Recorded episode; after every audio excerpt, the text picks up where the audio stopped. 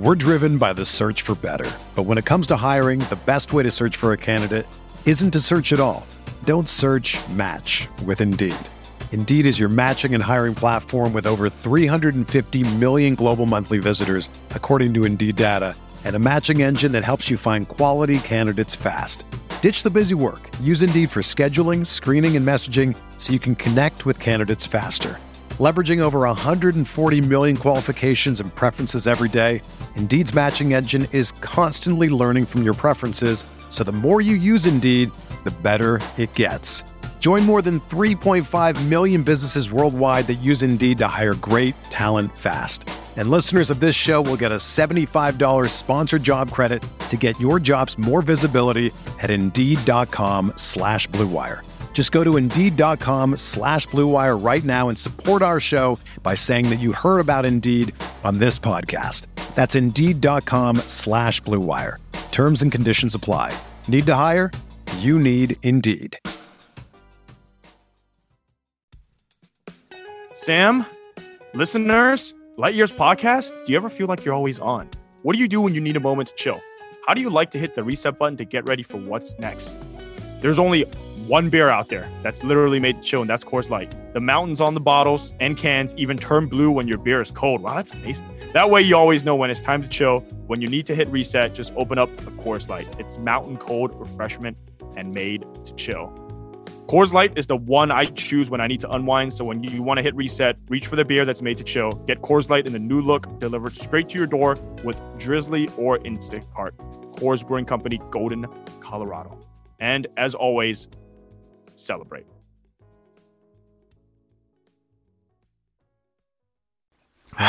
You ready to roll? Yeah, I guess we got to do this. Um, it's just like I kind of want them just to. I want it to be July 10th, so I know what to anticipate next year. And you know, it's just kind of Just fucking tell me if the Warriors are going to be trash next year, you know, because we'll know. Or, or the last maybe the next. Like I, no, you know, it's not even that. It's like. By the way, we should probably record because uh, because these are good thoughts that's coming. Oh, But, like- I'm, I'm always dri- I'm always uh, recording.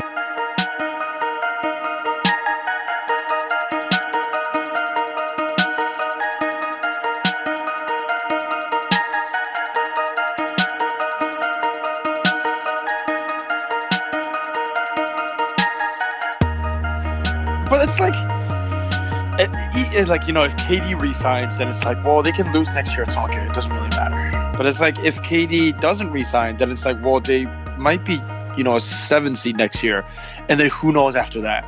Like that's So the, that's the dark part, dude. It's the Klay injury on top of it because Yeah, but he'll be fine. no, he will, but like I'm I'm talking about just purely for next year. Oh, okay, okay, yeah. where it's just kind of like you know before um when we weren't sure if KD's and we're still not sure if KD's returning but you know in in my head I was like well if they just run it back with the main core maybe use the mid-level on Rudy Gay try to get a little Robin Lopez and try to strengthen numbers it. Yeah. that would be cool and you know we can kind of see where it is and then we'll get like an appropriate kind of gauge for where they are um you know after they do that. Um and you know instead now it's just kind of a lost year and that truly sucks Yeah, you see the stuff about people that are saying like when when I say people, there are fans that are like really excited that are like, hey, you know, Steph gets his own team again. Steph is gonna do this again. It's like, honestly, man, that was cool. You know, the first couple years when he was an MVP, but it's like now that the dude is like 31 and he's pretty much gotten every single accomplishment that you could ever have in basketball, like it's really just let's just have this team try to Yeah, win as many a- championships as possible. That's all that matters. it's like fans want championships not clout i'm not I- i don't i don't need to see steph averaged 33 points a game from the He minute KD, before. from the minute KD got hurt and by the way i just want to put this take on the record he was the best player in the finals and it wasn't close he was better than Kawhi he was I'm so happy. he, he- Kawhi outplayed him in two games. He outplayed Kawhi in about three games, and I'd call one game they were both pretty mediocre. They were both bad in Game Six. You know, you, Yeah. like what what did Kawhi Yeah. do in Game Six? Yeah. Yeah. Kawhi didn't score a single point in the fourth quarter until he hit those um, technical foul free throws. Yep. Yep. Yep. Uh, Fred VanVleet saved them um, in game six. yeah, no, I'm the with you. The Warriors. I, I will say this: the Warriors losing to a team strength in numbersing them. I can't be too mad about that. That's just like that's Kerr's. It, it feels like a full circle, right? Well, you know the thing about being mad about it is that now we were talking about this yesterday. It's uh, nobody's actually mad about this loss. Let- Let's start there because this is a series that Welcome to Light Years podcast. Yeah, no, we'll, we'll start there. You, you're right. I mean, I guess I've had a few days to process this, but like my emotions when they. So I went to the game at Oracle, and when I saw Klay got hurt, the the only I, I didn't even care if they were to win anymore. It was like after watching KD go down and then Klay the next game, I'm like, dude, I just don't want anyone else to get injured. Yep. Yep. So yep, I tweeted that out where it was like, "Hey, it's tough to lose the finals, but man, the toughest part or the worst part here is, dude, KD's not gonna play next year, and Klay's pretty much out for the season next year. I don't care if they come back healthy or not. Well, I do care, but it's like they're out for a whole season, man. Like that is way more important than losing a final series. And this is worse, where I thought the human. and this is where That's I thought tough. and this is where I thought the trolling of the injuries was super toxic. Dude, it's funny if Klay sprains his ankle and is out one like three weeks and has to miss the finals, and there's no real damage done, and it's just kind of like ironic from the you know Steph sense, right? The dude Who was trolling? I, I don't want to get you know the, the same old Braun mm-hmm. accounts. You know, you know the types. But it's like the dude sat a game, played hurt, and tore up his knee. KD tried everything he could to come back and rupture his Achilles. These are serious injuries. I'm not saying they can't recover, but like they're giving away a full season to recover, and it just it, it seems super tasteless to troll that as opposed to you know when a guy has a when Chris Paul pulled a hammy first off I didn't troll it. I was just like that sucks. I didn't know I don't want to beat a team that way. Nobody, nobody, yeah, nobody's trolling about that. Yeah, but in the you know pulling a hammy is like a, a three week injury right something like that right, right. it's like it's it's it's not a big deal. You know he's back opening day. You know it's not that big a deal. We're we're talking about dudes who aren't going to play next year. Yeah, and we're talking about like these guys now. End of the day, it's not going to affect them. They're both going to get maxed out, but they're unrestricted free agents, and their careers are on the line here. It's not like they're dying. This is not that serious, but it's like this is their life, real life career. These guys are like 30 years old. They've lost the championship window is shut for next season, right? It's shut. Like that's a real thing. Like that. That I think was so much more depressing. I, a lot of people you know, a lot of fans that I've talked to have basically have come up to me, and th- the first thing they say is not, "Man, tough loss against the Raptors. Raptors played really well." It's shit, dude. Like, how's KD? You know, how's Klay gonna look next season? How's KD gonna be? You know, like that's the first thing that comes out of people's mouths. So, like, that's the toughest part. I think, like, the loss is is fine. It's whatever. They were just outplayed, but you can't get over the. uh you can't get over just a full season taken away from these guys. When have we ever seen someone like Kevin Durant, you know, lose someone a, a season, right? When have we ever seen like a Klay Thompson taken out like this in back to back games? You just don't see it. It's never happened. And it's just like I, I the the sentiment I get from Warriors fans is I don't think I've ever seen the fan base more proud of their team than they were this week because it's it's corny, but everyone's just like they went out like warriors. But it's I mean that's really what it is. Like KD obviously came back too soon. He you know he wanted to play and it cost him. Um, Clay pushed his body to the point that it gave out. Um, and everyone else on the court, like I mean, from Steph and Draymond to Looney, we haven't even mentioned Looney yet. Looney's Looney playing through a fractured cartilage. I I don't even think it's a. I don't understand what the injury is, but that's a different discussion. But like playing through that and just like the toughness that that shows, and just kind of, I mean, you had guys like Quinn Cook and McKinnie doing everything they could, but like by the time you get down to them, it's just like we can't have you know we can't expect Quinn Cook to be hanging on NBA Finals level at this level. We can't be expecting that from those type of guys. Yeah, I felt bad when I was frustrated at Quinn Cook. Um, a lot of that series and Alfonzo McKinnie, they were they were wholly uh, uh, miscasted. Um, but I, am with you on the they left everything out there on the floor. I, I don't think they could have played any better within you know the vacuum of how they were playing. I mean, I mean Toronto they, was able to use a box no and one because of the personnel they put out there. I there's don't ever tell me Steph has so much help that like I mean it's just kind of the only reason they could use a box and one is because the Warriors were down to four goons and stuff. And I love me some Iguodala. I love me some Draymond. They're phenomenal players for what they are.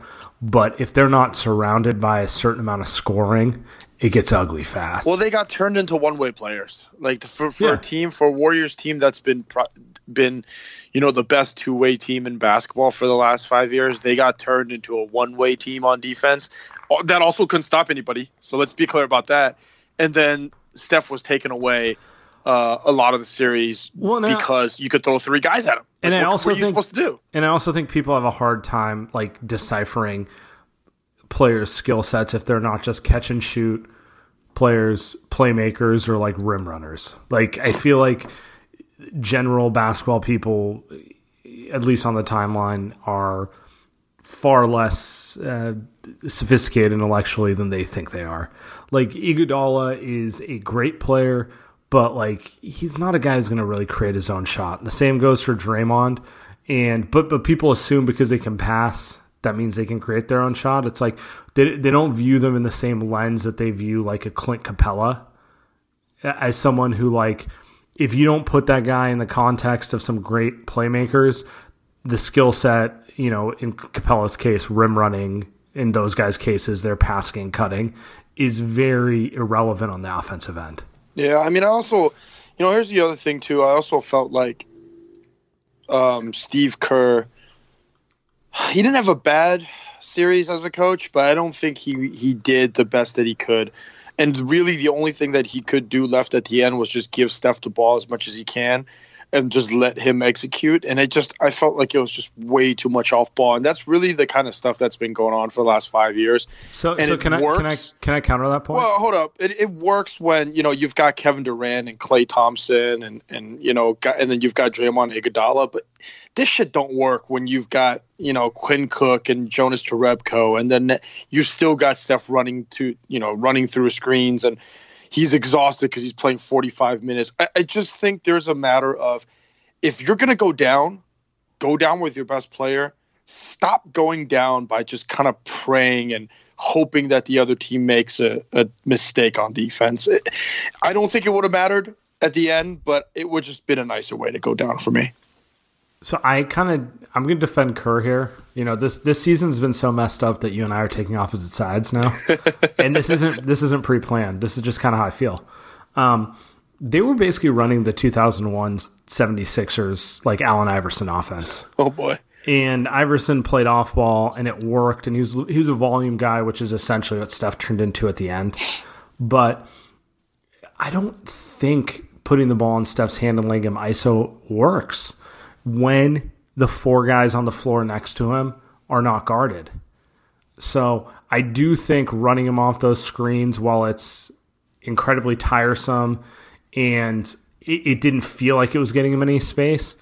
I'm just thinking about it from the standpoint of okay, no one's guarding Iguodala, no one's guarding Livingston, no one's guarding McKinnie, no one's guarding Draymond, no one's guarding Looney. Um, if you try to do like the Rockets thing where you you know right. just kind of spread it, they're just gonna they're just gonna cheat off of them and triple team him. Only now he's not coming off of any movement, so I don't think it really makes a difference. Um, and that's just down to the personnel. I get more annoyed when they don't put Steph on ball on ball on ball screens when they have the ability to space around him. Yeah, I mean, I just I, I was just Draymond had almost ten turnovers. Eh, we don't have to talk about Game Six all game, but it, it was just my thing is if you're gonna lose, and I think they were gonna lose regardless of if Steph was on ball or off ball, lo- lose with Steph, and and maybe they did. Maybe he had that open shot at the end, but it just never felt like he was in rhythm anyway. Um, he just didn't have the ball enough. So that, that's my spiel. I, I don't want to complain, Yeah. complain about Kerr too much. I mean, we should probably move on to I something think else. the, I think the one thing we agree with and every other Warrior fan agrees with is like end of the day it got down to Steph playing with four players who could not score 10 points. They can't. You know like I mean it, and so um and and they're players I like and they're players I really like but like you have to have a little better floor balance than that. Um, so we'll get Wasserman, Jonathan Wasserman from Bleacher Report on later to talk about draft prospects. But like, my big thing going into next year is going to be like, can we get a little more shooting? Because it is really funny. People think the Warriors shoot a lot of threes. It's like, no, Stephen Klay shoot threes. yeah, No Yeah. one else shoots threes on this team. not even KD. Yeah. KD, KD shoots. KD should shoot probably three to four more. more, than he. He shoots like five a game, and he probably should take like seven. yeah, he wants But to. like I'm thinks- at this point, like I'm. I mean, I'm not really gonna complain about KD shot selection in general. Yeah, let's okay. So let's do this. Let's do let's do what should they do next season? Because I I don't know how often we're recording in the off season. I, I I'd well, rather well, not before record every. Week. I guess I guess before we get to that, um, yeah, because you and I are both traveling at various times over the summer, so it'll be a little sporadic. Yeah. Also, Tell KJ we're not recording every week. KJ. KJ knows the deal. So, By the way, boss um, boss man. By the way, should we promote Blue, Blue Wire real quick? I think we gotta do a little Blue Art promotion. Um, no, we'll we'll get to it later. Uh, but shout out the Real Sports Snapchat guys for getting first in the iTunes. That is pretty cool. sports. That is pretty awesome. You know, maybe if more of you guys kept downloading our podcast, we could do that. But Yeah, maybe if you guys actually went and got out the damn house instead of listening to us and headed to the Apple Store and clicked subscribe on thirty phones, you know, help us out a little bit. So nah, I wanna I wanna um I wanna get back to the season, and then we'll go into next year real quick. all right, Um, the, the main takeaway I have is like, I, I didn't know how this run would end, and I'm not convinced the run is over, but they're definitely like, if they rise again after Klay recovers, after KD recovers, whatever the team looks like, it's going to be kind of a, it's going to be a second, it's going to be a second run. You know what I mean?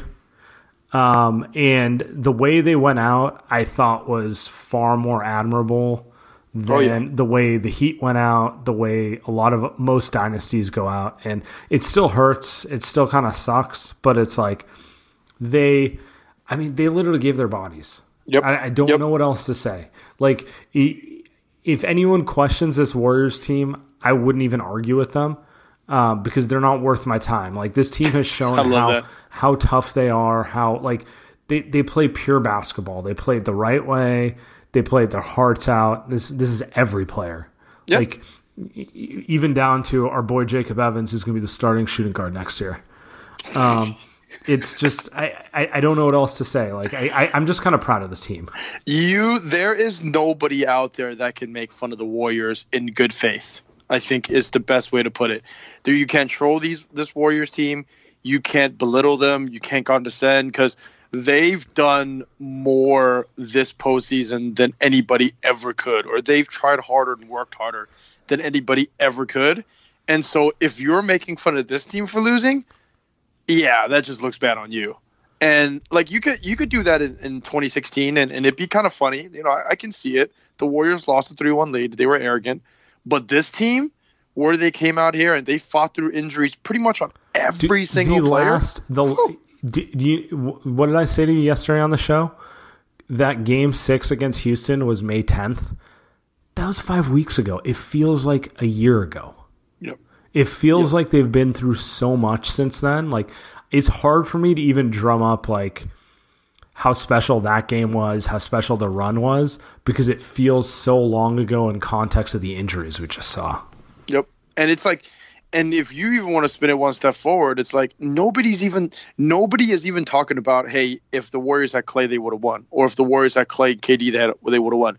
Like no Warriors fans even care about that. It's more, which is I think is great between you and I, right? We think it's great.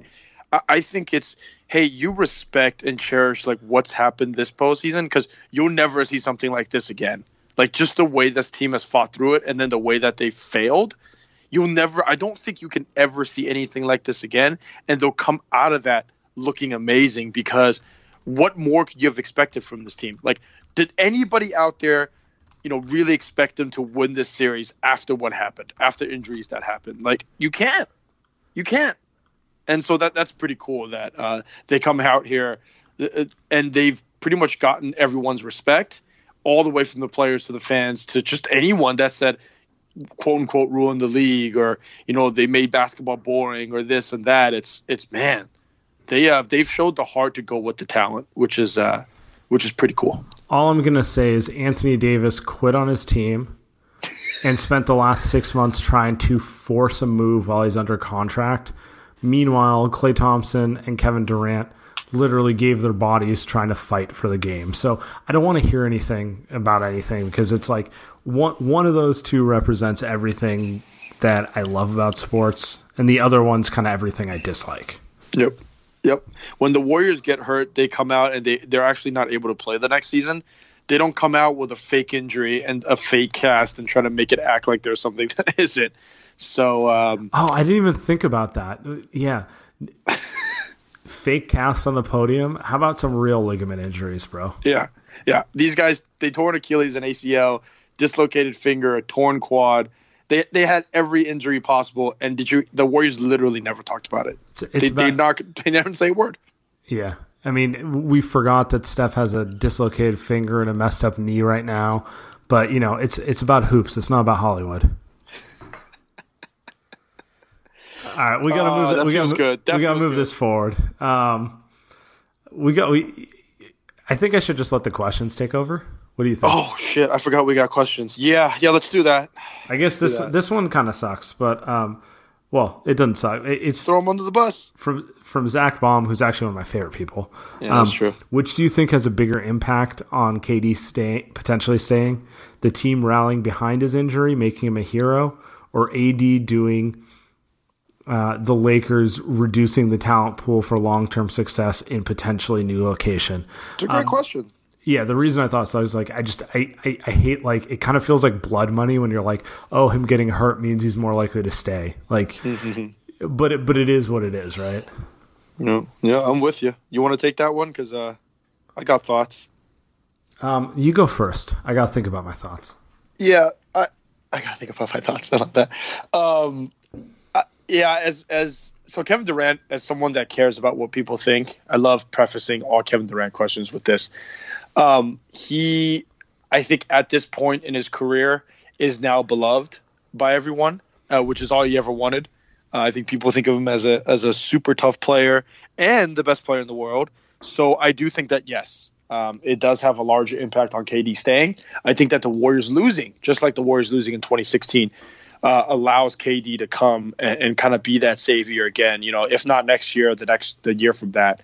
Um, and then I think that him even looking two years away, um, going up against LeBron and having Steph Curry and Klay. We don't know about Draymond, but going up against LeBron and Anthony Davis, I think that's kind of worth uh, uh, thinking about and a rivalry that would be pretty cool, even if it's two years away, away from now. If he is on the New York Knicks, who do not have Zion and do not have Kyrie, uh, I think that is he he enters like a Carmelo Anthony route, and Kevin Durant is too good to be that type of guy that just in a big market just to be in a big market. So uh, I think there's a higher chance. Yeah, um, I actually don't think the injury has that huge of an impact because, like you said, he's he's bulletproof, and he should have always been bulletproof. Um, in terms I know, but of, that you know that's not the case, right? But I mean, if he leaves, no Warrior fan, every Warrior fan's still gonna essentially adore him for just even trying to tough it out and on top of everything he's done for the team. Um, but I do think the AD to LA thing is probably the bigger thing because really, um, it changes the calculus. Like if he did want to explore another team, I don't think the interest level was going to New York to be Carmelo next to a bunch of like you know just random dudes. Like you, right, just, right, I right. Mean, it, it was to kind of create a team that could compete and so he could win more titles. And yeah, AD was one of those players that, you know, maybe could go with him. Like it could have been him and AD in New York. Got it. got it. and okay. so that changes the calculus. Now, I, I don't think. Who knows? I, I it's going to be if he did want to still go to New York, it's going to be a lot harder to recruit guys saying like, "Hey, you just carry the load for one year, and then you know I'll be back." So I think it changes the calculus in that way. Um, it might not matter. He might go either way, but it does make it a little less.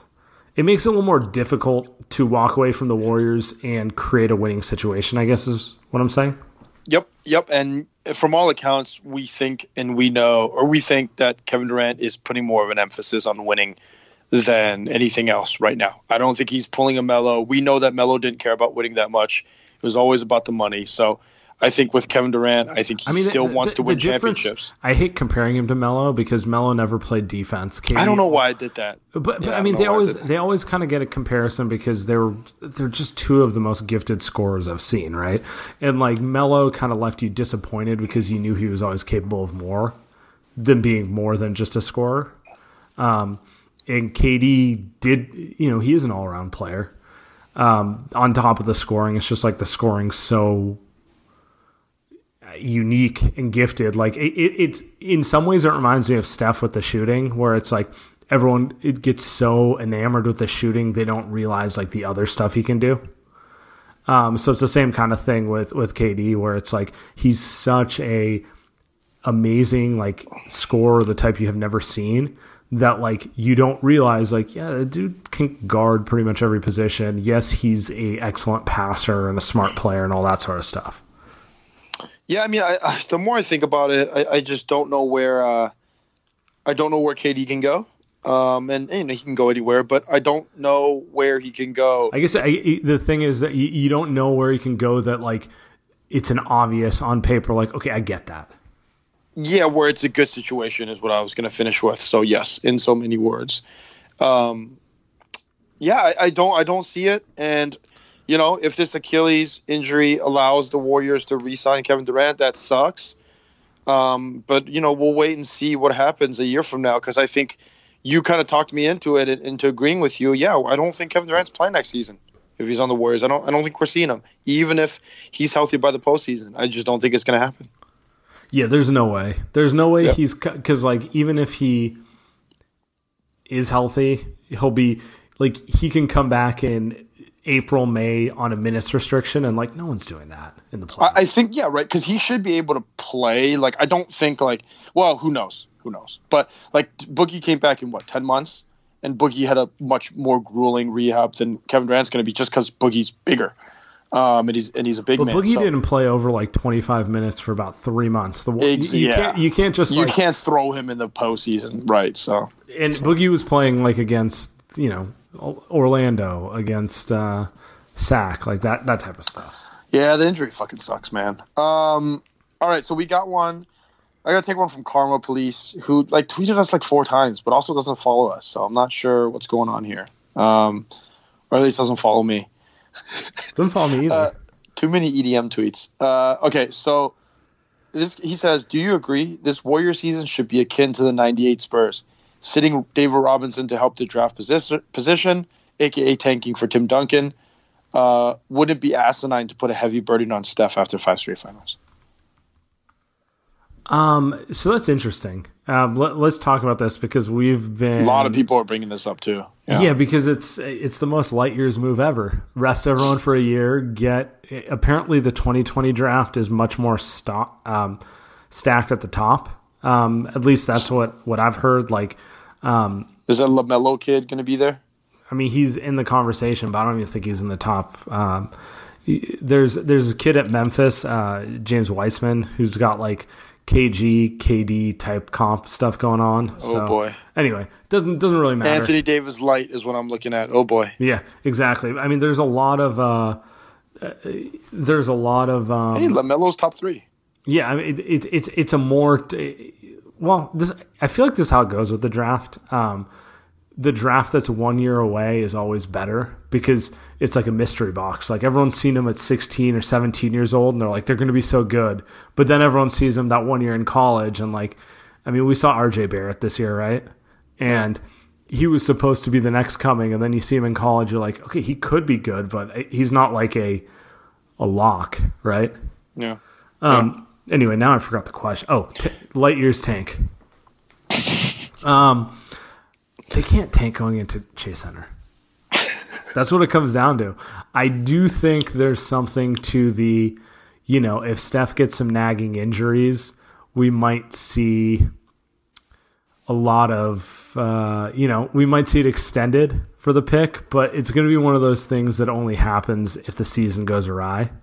It, I don't think they're going to open the season with the intention of tanking because if Steph and Draymond are healthy for most of the year, they're not they're not going to be able to tank. So that that's that's the point. Um, I think people are kind of forgetting there is if Steph and Draymond are healthy, you do know that not every team in the league are the Toronto Raptors, and nobody in the league is going to throw a box and one in the regular season out there, um, or have these sophisticated defenses, right? So I do think that having Steph, having Draymond should be enough to get them to the postseason, and they should be able to find some players. So you did a pretty good breakdown, Saam. So I'm probably going to have you do it again. Sorry, but a breakdown on the the salary cap that the Warriors have they should be able to sign maybe one guy if if KD resigns, and maybe even more money if KD doesn't resign. So um, they should be able to find some players to fill in the gaps. Yeah, they're gonna um, have a. They're either gonna have the taxpayer mid level or the um, the just uh, over the cap mid level, and you know one's like five point seven million, one's nine million. Um, so it's going to be interesting what they do with it. Um, I do think though they have to consider trading Iguodala. Um, and my reason is Andre's 35, going to be 36, and his contract is up. And, you know, they resign Klay, they'll be over the cap regardless. So you're better off moving him in this transition year to get anything of value um, be it like a decent vet and a pick, or you're you're not going to get anything that resembles peak Andre, but what you're going to get is better than what you're going to sign when he leaves. Do you think they're going to trade Andre Iguodala? I understand you think they maybe should, but you think they are? I think that's possible. I don't think they're trading Draymond um, unless something falls apart. But I think they might look at Andre and say, man, he has one year left. We can match his salary with something and get something interesting to kind of you know make more sense going forward with Klay and you know if KD comes back than just letting him expire and then not even having the cap space to replace him. No, I think it's logical that they maybe should trade him. Um, I don't think they will. I, I just I don't see it. Um, it's gonna have to happen for for me to see it. But trading Andre Iguodala the Finals MVP for you. Um, I, I, it's that's hard to see, man. Um, I will say this: trading Andre would most likely mean he ends up on another contender because those are like like they'll trade him to the Bucks or whatever. Like. yeah, like the Orlando Magic don't really have much use for him. You know, like the Charlotte Hornets don't have use for him. But a team like Milwaukee, like you mentioned, they might see him as a piece that could help him get over the top. Or a team like um, Man, it'd be weird if he ended up back in Philly. but wow. you, you, you, get what I'm saying. Like maybe like a Denver. Oh, it'd be weird if he ended up back in Denver too. But like one of those, one of those, teams, one of those teams that's um, sees him as a, you know, like I, everyone knows he can help you win. So one of those teams that's kind of on the cusp who thinks he'll push him over, maybe a Portland or something like that, right? That is willing to give up something um, younger, not as good as him, but maybe promising um, for him. And the Warriors kind of take that younger piece with the. You have to take it with the mindset that he won't be as good as peak Andre, but he'll be better than whatever veteran you sign on a minimum when Andre retires. Yeah, no, I mean I'm with you, man. I, it's uh, I, here's the other thing though. Um, I still think they're right in the running to make the postseason at the end. And I think if that's the case, you're now talking about a team that's going to tank if they're going to trade Andre Iguodala. And I, I just don't think that they're going to do that um, because it, will just signal, hey, we're just going to let go this season. Um, and I bet you the other thing is that Klay Thompson's going to he's going to be back earlier right? Because he just seems like a guy. Doesn't he just seem like a guy that's just going to come back earlier from from his injury, and he's going to push the play. And uh, they're probably yeah, not. Klay's not. Klay's him, not. but- Klay's not going to yeah. be the guy who wants Takes to sit out know, the year. He's month. go- he's Yeah. going to say he's good on Christmas. It- it's exactly what's going to happen. I complete. So like, and and you know, he's probably not going to play till February or, or around there. But uh, I, I do think that they will push it, and uh, and I, I don't think that will allow for an Andre Iguodala to to um, to get traded. And, and it looks like Iguodala is probably going to retire too um, after next season. So it's also just from a sentimental value aspect. Be nice to see him retire in a Warriors jersey um, rather than in a in a Bucks jersey. So. Well, you know, he can always do the one day contract with the Warriors. Let Yeah, that is true. jersey. Yeah, that is true. Um, all right. Do we have time? Why don't we talk about off-season targets? Because I like that question. Okay. Um, somebody asked it. Okay, so let's go to uh, Aaron early. There's more minutes available for a vet coming in on a one-year deal, like a rental. Uh, thinking light years ahead, who can we start a ca- hashtag campaign? Uh, for that, we have no business signing. He throws out Boogie, JJ Redick, Julius Randle. I don't know why Khris Middleton's in here. Uh, Brook Lopez. Um, do you have anybody in mind that you would like to see the Warriors to get? I, I have some. I'm interested to see what Boogie does. I think Boogie's going to end up getting a bigger deal and not coming back. Um, but you know, if he does want to come back, I'm I'm cool with running Boogie. That would be cool. Yeah. Um, but with that said, he's you know. w- Let me know what you're thinking. Um, yeah, I mean, I'm with you. I would love to see Boogie back, um, especially on a team that doesn't have Klay, doesn't have KD. He's going to have all the touches that he wants, um, and it's going to be fun to watch him on offense. Uh, I would like to see some wings that can shoot. I do not care if they can play defense. I, I just don't care anymore. Um, so I would like to see Dion Waiters and Austin Rivers are two guys that I want to see.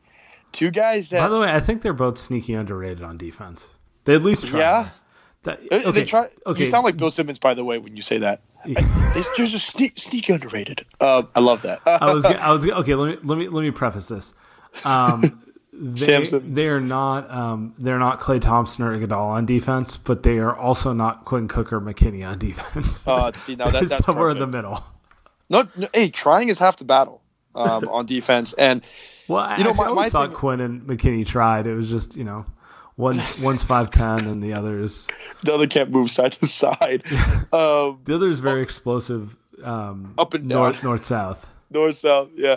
Well, you know the thing about Rivers, um, and by the way, who Rivers, who who got, uh, uh, who like loves the Warriors now? I think because what his sister is engaged to some. I, who, I don't know. Doesn't matter. Oh, They're- Seth. Okay. the, the Rivers and the Currys have put aside their differences. Yeah. and they're now Doc, they're joining Doc loves Steph. Yeah, they're joining in one clan. uh, First but I, family I the love. NBA. Uh, I love. Uh, I just. I like. Like if I want some excitement, I want some energy, I want some excitement, and I think that Dion Waiters. I don't think they can sign both. I just don't think the math works out. I, I think you um you and I are on the same page. I do not want to watch Steph with four dudes who don't want to shoot the ball. yeah, it's man. Yep, like that's pretty it's much kind it. of fun for five minutes, and it gets really. It's painful after a while, and like you feel bad for everyone on the floor, and it's, it's just annoying. Yes, I'm with you. I want to see them get, um, but we can even go lower than that. I, I wouldn't mind a little Derrick Rose. wow. Get a little, uh, you know, he can kind of uh, bring. It's kind of like the Steph Monta backcourt again, oh my God! You Or throw Rose and Steph on in the. or Jeremy Lin. Jeremy Lin, same thing. I mean, I Oh, hope on. Jeremy's. Come on. I hope Jeremy's healthy, basically. But, but um, he would also be another one. Like you and I are both on the same page, I think, where we just want to see dudes who are willing to make a play with the ball. I thought you were going to see an Asian dude, but yeah, sure. You know, a dude that can you know make a play on the ball. Jeremy Lin, you know, that, I, I think he might be washed, but uh, you know me, I would love to see Jeremy Lin. To, uh, by the way, uh, they don't need any money, more money to go into Chase. I think most seats are probably booked already. But can you imagine Jeremy Lin in Chase Center? Um, uh, in that crowd, All of all of. Salesforce and Google cheering. Facebook as well. Um, Terrence Ross, somebody threw out a Terrence Ross. That'd be fun. I, just don't know how much uh, money these guys are going to get. It sounds like, from what I've been reading, that there's a lot of cap space out there this off season. So Yeah. you know these guys are probably going to get paid more than what the Warriors can allow. But you know, maybe I, I was thinking too. Maybe there Not, are every- guys not that everyone's going to get paid. I mean, it, so it's just not possible. Someone about someone's going to fall. they, yeah, they need guys maybe that can like me, you, and uh, who are we talking to? The Warriors Outsiders crew uh, earlier today. They need some. Maybe they can s- steal some uh, make feel good guys, right? Like post draft hype guys. You know, they were busts, but maybe they can come to the Warriors and kind of rehab that value, right? The Warriors can offer Kind minutes. of like what Derrick Rose did last year. yeah, Uh, yeah, or Yeah. like or like Jeff Green a couple years ago, guys who kind of like we've all Jeff written Green. off, but like no one's doubting they have a certain level of talent. yeah, yeah. They can come to the Warriors. They'll have minutes. They'll have shots. Like most guys are looking for that, and the Warriors, for the first time in a long time, are looking for guys that you know. There's no shortage of shots to go around right now. Yep. Um, Yep, like Tyreke Evans would have been nice. he didn't sign with the Warriors because he said he couldn't get shots. Yeah, I've So seen that's not going to be an issue now. a couple people are mentioning Rodney Hood. Um, Rodney Hood. And I don't think they can get Rodney Hood. What they need is the guy who's in the situation Rodney Hood was in a year ago, where like like you said, a post hype guy, where everyone's now down on them because they Yeah. had like a bad year or two. They need they need that. They need the guy who comes here and um, kind of rehabs his image and you know Right. reminds everyone like you know I, I had a bad year. I might not be an all star, but I you know have some talent. Like Dion Waiters is a perfect example. God, that would be fun. Wouldn't that be fun? Like Dion Waiters. I, are we in alignment that Dion Waiters is the number one priority here this offseason? Are we on Waiters Island, as Simmons likes to? I think that call it- needs to be the pod title. Um, The Dion Waiters. Bring. bring Dion Waiters. I'm gonna tweet it. It's a very Uh, I don't want to say depressing pod, but I was gonna say it's a it's a dark pod where we've uh, we've uh, we've gone we've on pivoted. Dion Waiters. Yeah, this is what we're this is what we love now. I mean, he had the quote where you know he said, "I'd rather go." I don't know if it's a real quote, but he said, "I'd rather go 0 for 30 than 0 for 9 because if I went 0 for 30, that means I'd never lost my confidence." I'm pretty sure it's a Kobe quote. That's even better. That's even better. Um, are we done? It is actually it is actually a Kobe quote. Um, I, I'm going to pull it up before we bring on uh, Jonathan Wasserman uh, to discuss draft prospects. Um, Deron Williams went 0 for 9. I was like, can you believe Deron Williams went 0 for 9? Kobe was like, I would go 0 for 30 before I go 0 for 9. 0 for 9 means you beat yourself. You psyched yourself out of the game because Deron Williams can get more shots in the game. The only reason because you, you're just now lost your confidence in yourself. Oh man, I think that is. a but Ben, you're editing this. I need you to cut up Saam saying this and put on a clip. It, doesn't- um, it doesn't get any better. It, it doesn't get any better. Yeah, we're in agreement. I think the Warriors' number one priority. They need to field a lineup of Steph Curry, Draymond Green, Dion Waiters, and Monta, you know what? bring I don't care. back Monta. Bring back, Bring back- Monta. Bring back Monta. Bring back Anthony Randolph. And, you know, let's just roll with those five into chase. Why not?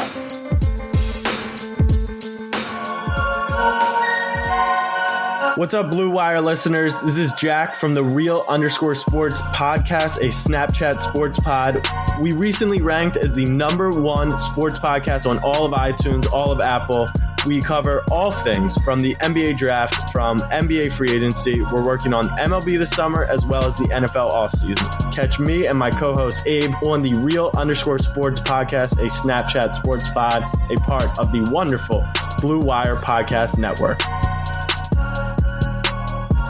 All right, now uh, what what do we got? Say a final segment of the show. We've got Jonathan Wasserman at NBA Draft Was, W A S S, lead NBA scout, draft writer for Bleacher Report, formerly of NBA NBADraft.net, Manhattan, New York. Is it 11 p.m. over there right now? Holy shit! It is. What are you just reading right off the Twitter profile? That's exactly what I'm doing. Hey, I did- didn't read rule number 76 though. I didn't, you know, I didn't, I didn't know where it was from, so I kind of like. I Wedding told Oh, him- wedding crashers! Come on, Andy. That's just I mean, I love wedding crashers, but you know, You're also forgetting the lottery new podcast on Blue Wire. I actually listened to your last episode with uh, Cole. when I th- Um, it was great hearing about all these prospects the Warriors have no shot at. so, um, but Jonathan, we wanted to kind of so obviously this is a Warrior centric podcast, and um, well, you're probably aware of the fact the Warriors won't have Klay Thompson for most of next year, and who knows if they'll ever have Kevin Durant again. Uh, they got a lot of holes to plug, and they haven't really got much out of the draft over the last few years. Um, so I guess I guess my first question for you is like they're picking number 28. Um, I guess the number one thing I think they need is like a productive wing player. Is that even a possibility at those numbers? Yeah, there is. I mean, uh, you know, how often does the number 28 pick ever give you anything? So, I mean, I think you have to lower the bar a little bit. But yeah, there's a couple guys that stand out. Dylan Windler from Belmont. Uh, you know, on paper, I think he makes a ton of sense to join the playoff team. Windler is a, six-seven wing, ranked in the 99th percentile in half-court offense this year. Pretty much playing strictly off the ball as a catch and shooter and a cutter. So, uh, I mean, if you're looking for a wing guy, he stands out. Matisse Thybulle from Washington is a defensive specialist uh, who who's a, like a good enough shooter. I think he can hold his own. Um, you know, just making. Yeah. Matisse was actually going to be the guy I wanted the Warriors to draft all year, just because like I don't watch too much college basketball being on the West Coast, but if I do, it's it's Pac-12, and he's one of those guys who just jumps off the screen every time you watch Washington. Uh, but now yeah. I'm like watching the Warriors, um, and like they're going to put out Steph Curry and four dudes who don't want to shoot the ball next year. so I'm like, I don't know if I want another. I mean, because he, he profiles as a really good Iguodala replacement, I guess. Yeah, that would make sense. I mean, he also played zone defense. It's like so tough to decide if uh, that was really what fueled his three steals and two blocks per game.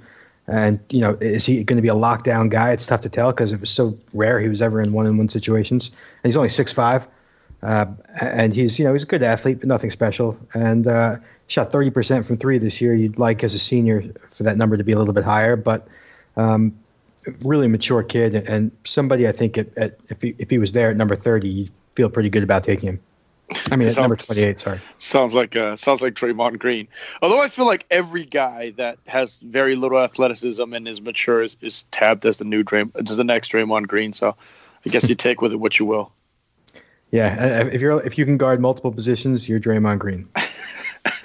so that's uh, who is this year's um, by my count this year's uh, Draymond Green is what was his name Grant Williams. At least he he leads the uh, clubhouse in Draymond comparisons. yeah, I mean I, am not gonna lie, I actually used it today in something I was writing, or at least uh, on, on defense. It really does. I mean, um, he is he's got that that wide frame and he plays below the rim, so um, I, I, could totally see the comparison. Um, different personalities. Uh, what's his name? Um, Grant Williams is a lot more uh, laid back and professional. Um, not that Draymond, you know, Draymond has his, his outburst. Uh, I, would say Grant Williams is a little more um, uh, under control and poised, but um, definitely a very good defender and a guy who I really think uh, can add value guarding bigs, switching on to wings, ball handlers. Okay, so John, I, I got a question for you about just how teams look to draft players. Do, do you have an idea of kind of what the Warriors are looking for? Um, I mean, outside of like, hey, we want the best player available. I'm, I'm sure certain teams like certain type of players. Um, is there a certain type that the Warriors looking for? Because I mean, I'm sure you've looked at who the Warriors have drafted the last couple years. They're all trash. So it's it's kind of time for the Warriors to pick someone that can actually play basketball. And I'm sick and tired of looking at someone like Jacob Evans who can't even play in the G League. So what are, what are we doing here? Should, Andy, uh, we should mention the Warriors still very much believe Jacob Evans will play a role next year. I believe that I can be a superstar as well, Saam. So I believe I'm the next Bill Simmons as well. So you know. Um, I mean, like it's it's you know on paper, you know Jordan Bell made sense on paper as a guy right, right. who um, you know put into a game and, and, let him play to his strengths as an athlete, as a as a a, a guy who runs the floor and, and, crashes the glass and makes plays without needing his his number called. And Jacob Evans also made sense on paper as kind of yeah. a do it all, you know, versatility guy, and he'll pass, he'll make open shots. Not a one on one guy, but obviously Golden State doesn't need that. So I mean, when you're choosing guys at number 28 overall, yeah, you're you're you're looking for fit, and um, and the difference between the guy who's number 28 and the guy who's number 38 in terms of talent is really not much.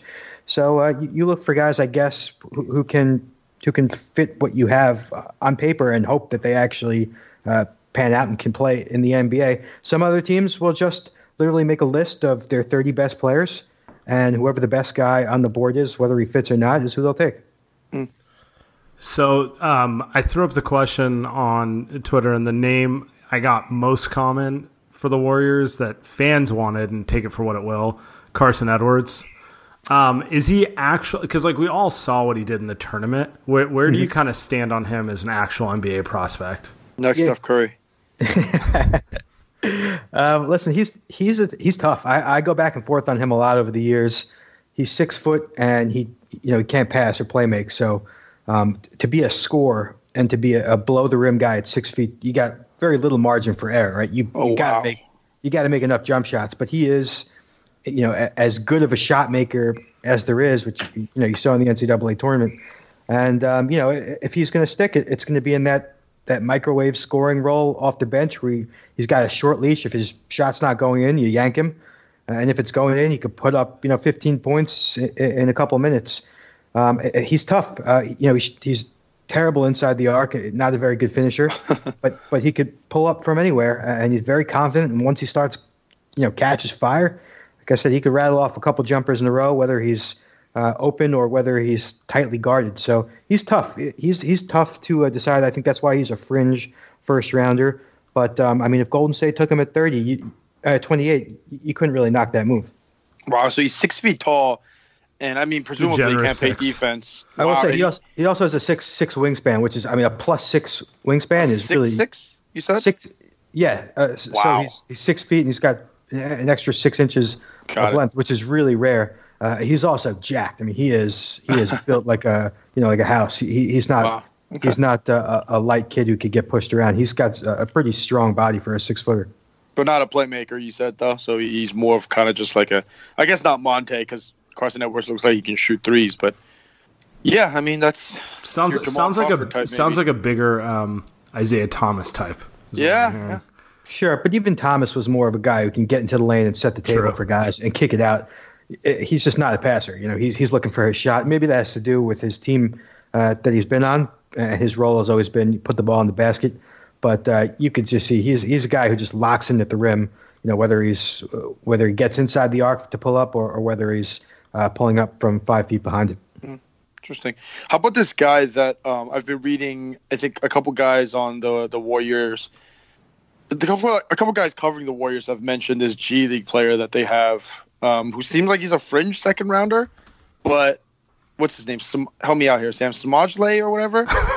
Alen Alen Smelly. I can I can't pronounce we'll, we'll it. The one who one plays day. for Santa Cruz. Um, I don't know. Are we stumping do you, do you Jonathan? do we do we have an idea on that on this I guy? Mean, he, I, I wouldn't expect him to get drafted. He's probably. Oh, he's in, not going drafted at all. Oh wow.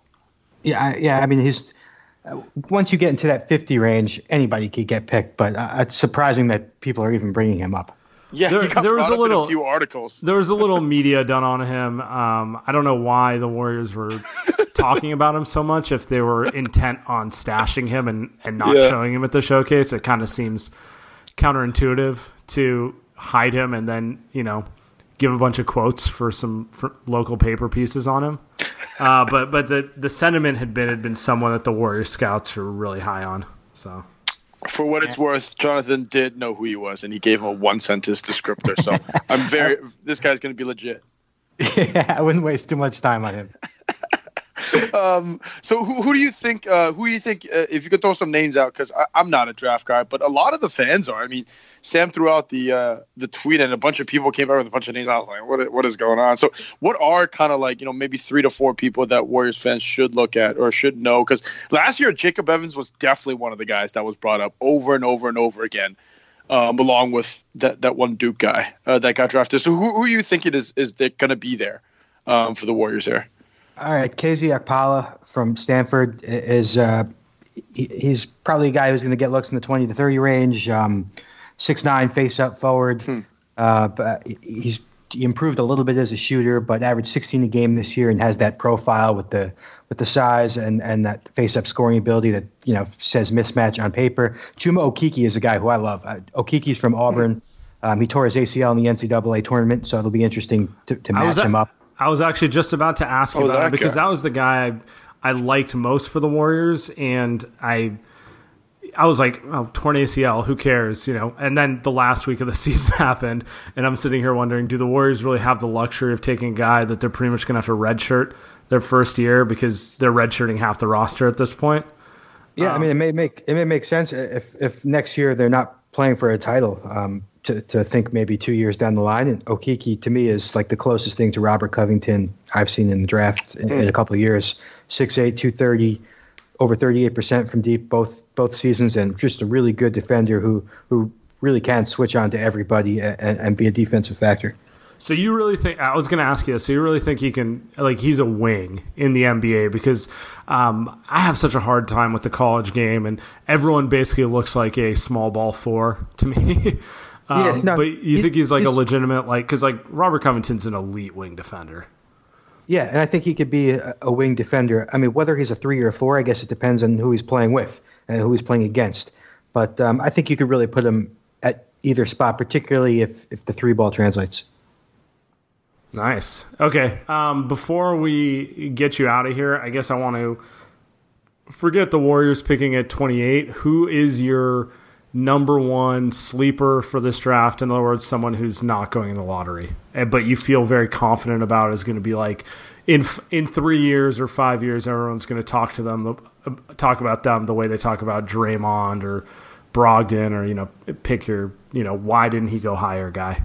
All right, Okeke was probably my pick, but I'll, I'll obviously go in a different direction. Um, I like I like Terance Mann from Florida State, who also should be an option for Golden State. Terance Mann was uh, invited to the G League camp, so he, that means he was ranked in the 60 to 100 range by most teams.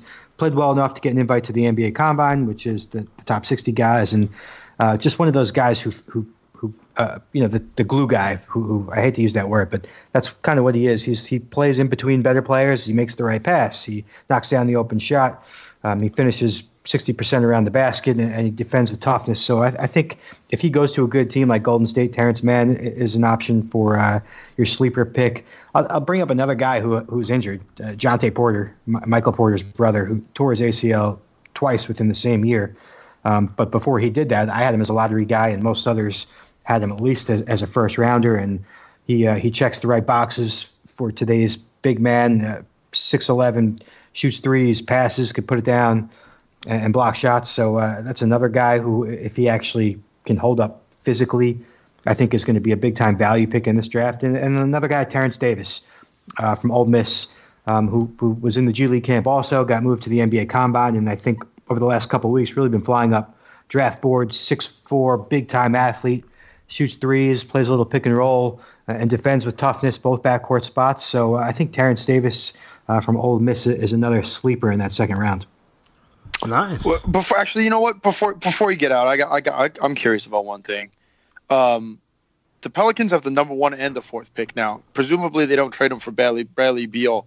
What, why are people saying it's a three man draft? Is that tr- is that true? Are they not going to be able to get someone?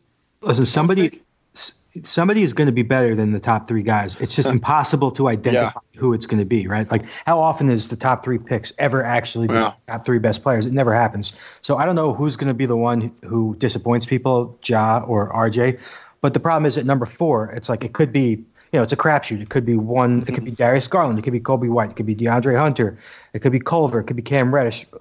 It's it's impossible to really. Nobody stands out as that obvious answer at number four, and that's why um, Huh. it's it's difficult to to pinpoint the value of that fourth pick right now. Fair enough. Fair enough. That all we got, Saam? I think that's it. Um, Jonathan, you got anything you want to plug before we get out of here? Uh no, I got, I got, I got, you know, I, I'm sure if you, I got mock draft obviously coming out on Wednesday. If you haven't been sick of reading mock drafts, um, and uh, you know, I'll do some post draft analysis. Uh, but but at this point, it's just mock draft and and post draft reactions, and I can't believe we're already here already. It's going to be Tuesday already. I can't believe that it's Thursday. That's It's- when the draft is. Saam nuts. shocked me when he told me. yeah, the and it's it's funny because like the way the Warriors season ended with all the injuries and kind of we're we're very aware that they're not going to be competing for a title next year, uh, given all the players rehabbing. All of a sudden, I seen the fan base just completely pivot to like binging every mock draft to figure out who can play. So Yeah. best time of Well, the year. I will say this: this year, you know, it's not known as a strong draft, but uh, you're, you know, you're looking at the number 28th pick. I think that you can get pretty good value this year at number 28 uh, if they make if, if they find the right guy. I, I think there's, I, I think you can get a guy who's probably worth like a mid first round pick, and, and he might be there at number 28. So it's definitely worth staying up to to see who they get at number 28. Is, isn't that kind of always the deal with like bad draft is really code for I have no clue Yes. which one of these players is going to like jump out in three years.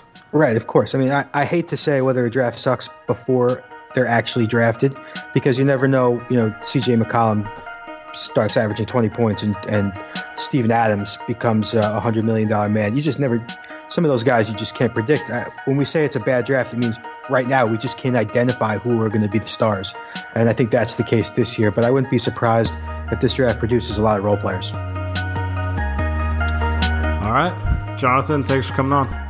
Yep. All right. Thanks, fellas. Thanks, brother.